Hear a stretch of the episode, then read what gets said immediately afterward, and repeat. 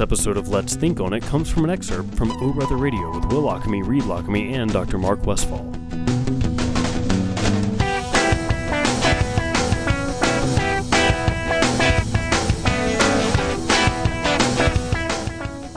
I can I can tell you all day. I can run through the steps with you. I can do all that stuff, and it, it's really amazing how it works. But what it does is it pretty much introduces me to me. It allows me to drop all the survival, um, all the things I had to use to survive out there, and you know the tough guy stuff and all that stuff. I can let go of that stuff. Learn to live. Learn that a lot of what this is is my perception. That things aren't really feelings aren't facts. Stuff like that. You know. Right. Um, and what really, really keeps me clean and makes me happy is working with other addicts, trying to do things to help other addicts get clean. You know, and the, like I said in the break, the therapeutic value of one addict helping another is without parallel. Right. Um, nobody can understand me like another addict, and no doctor, you know, no no offense, but no psychiatrist can understand what goes on in my head and what drives me like another addict. Um, no, I'm happy now. You know, I have a daughter. I work hard. I owned a business for like seven years. Um, I've been married. I've been divorced. I've, do, I've We all done all have. that. yeah, we all have. we all have. Um, uh, you know, I have. I'm very close with my family. Um, me and my girlfriend were very close with her family. Um, She she does this too. You know, um, and it's just something about um, isolating that issue, getting away from the fear, and uh, you know, working on myself, getting down to the root of what's going on with me, and and almost it's like a reinventing process, almost of of who I am and what's okay and what's not okay, and all that stuff. Let me ask you a question because I'm curious to hear your thoughts on this. Um, we talked a little bit off, uh, you know, Mike earlier about uh, an article I recently ran across. Uh, Johann Hari's written a book called uh, "Chasing the Scream: The Last Days of the War on Drugs," and he, his argument that he makes is that hey, maybe the way we've the way we've thought about drug addiction being um, more so about like drugs getting their hands on you and you just can't get loose. Um, maybe uh, really what it's more about is um, people finding something they can connect with because they feel like they can't connect with people. Um, it reminds me of John Lennon, you know, a long time ago on the Dick Cavett show, talking about like, hey, instead of the, the war on drugs, you know, we should be asking why why are people wanting to use drugs? What's driving them to, to use drugs? What what do you make of that idea? Have you have you read anything of Johann Hari's or haven't. I haven't, how does that strike you? Does that sound reasonable or does that sound like he's off the mark on that? Um, it sounds reasonable. I understand the Lennon quote that you had said. Um, you know, it's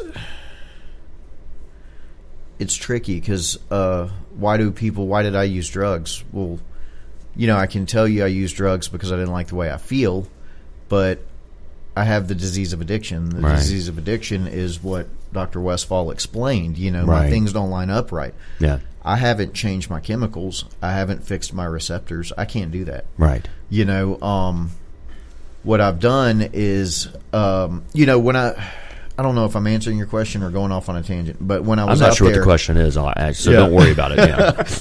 when I was out there, uh, every once in a while I'd have a job and I would get some uh, insurance, and I would go to a doctor and I'd tell the doctor all these problems I would ha- ha- I was having, like a psychiatrist or just a regular doctor, and they would diagnose me with all these mental issues and give me, you know, I had a doctor at one point. The guy was giving me um, tons of Klonopin, Adderall. At the same time, uh, just he was he was treating my ADD and my anxiety and my this and my that. Once I got clean and stayed clean for a while and got the drugs out of my system and stopped living um, driven by addiction, I have no diagnosis. Right. My only diagnosis is addiction. right. You know, as far as I know, uh, or as far as I've been told. You're not relying on those kinds Yeah, of yeah. I take no antidepressants, Right. uh, and and that doesn't mean that that everybody's like me. You know that that just means that I didn't have all those problems, but until I could get clean and stay away from drugs for a while and stop living that lifestyle, I couldn't be properly diagnosed. Right. You know, because it manifests itself in so many ways. I think, and to that point, you know, each person's struggles are going to be different. Sure. Um, and so, you know, when you talk about uh, a couple of things I want to make comments on. The one of the things I see in your situation that that changed. Um, your first brief sobriety was at 23, which is, if you remember from previous talks, Right. the age at which which part of the brain finishes developing, Is it the frontal, frontal lobe? frontal lobe. Yeah, mhm. which is the part of the brain that is where that impulsive system is. Okay, so he describes being somewhat impulsive when he was young. Yeah.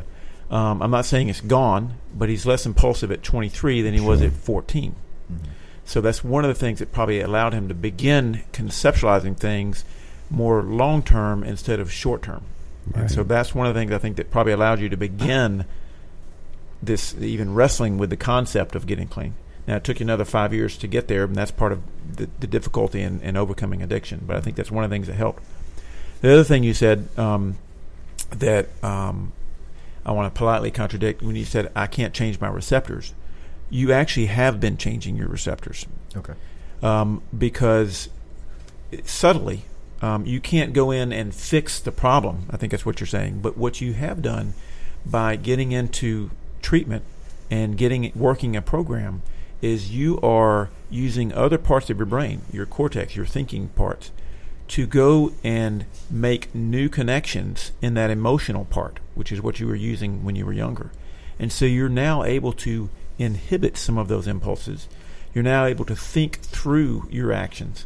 And you're actually able to change some of your emotions. And that's what therapy is about, whether it's through uh, working with other addicts. I mean, they're therapists. Mm. I mean, I, I've, you Oh, know, yeah. the, you, as you say, I mean, Right. and, and, and only addicts can connect with addicts. I mean, that's true. I mean, I, I see that all the time. Um, that is, they get it, and they're being therapeutic. And so when you reach out and help other people, you are helping them change their brain chemistry, not through medicines, but through therapy, counseling, talking. So, Um, from a physiological standpoint, though, there are methods by which you can make fundamental changes. What's going on in your brain? Yeah, That's the I mean, thing.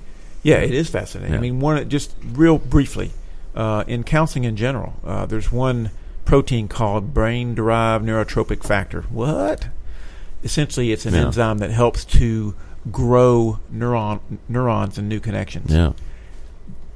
You can measure the levels of that enzyme before and after someone's gone through therapy. Hmm. And during therapy, you have increased levels of that enzyme, indicating that we're probably making new connections Yeah.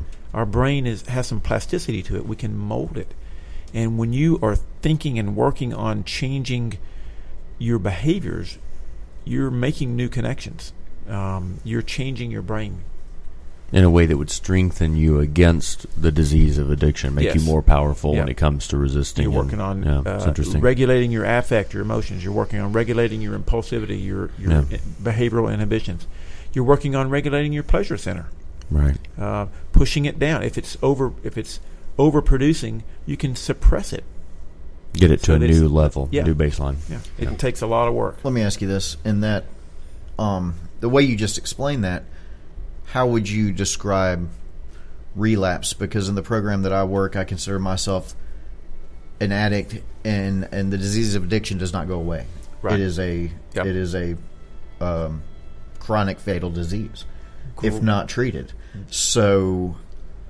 Uh, usually, when I see relapse, the person stops working steps, stops having a sponsor, stops going to meetings, Yep. and does all that. Does that mean that the receptors and the chemicals start changing back?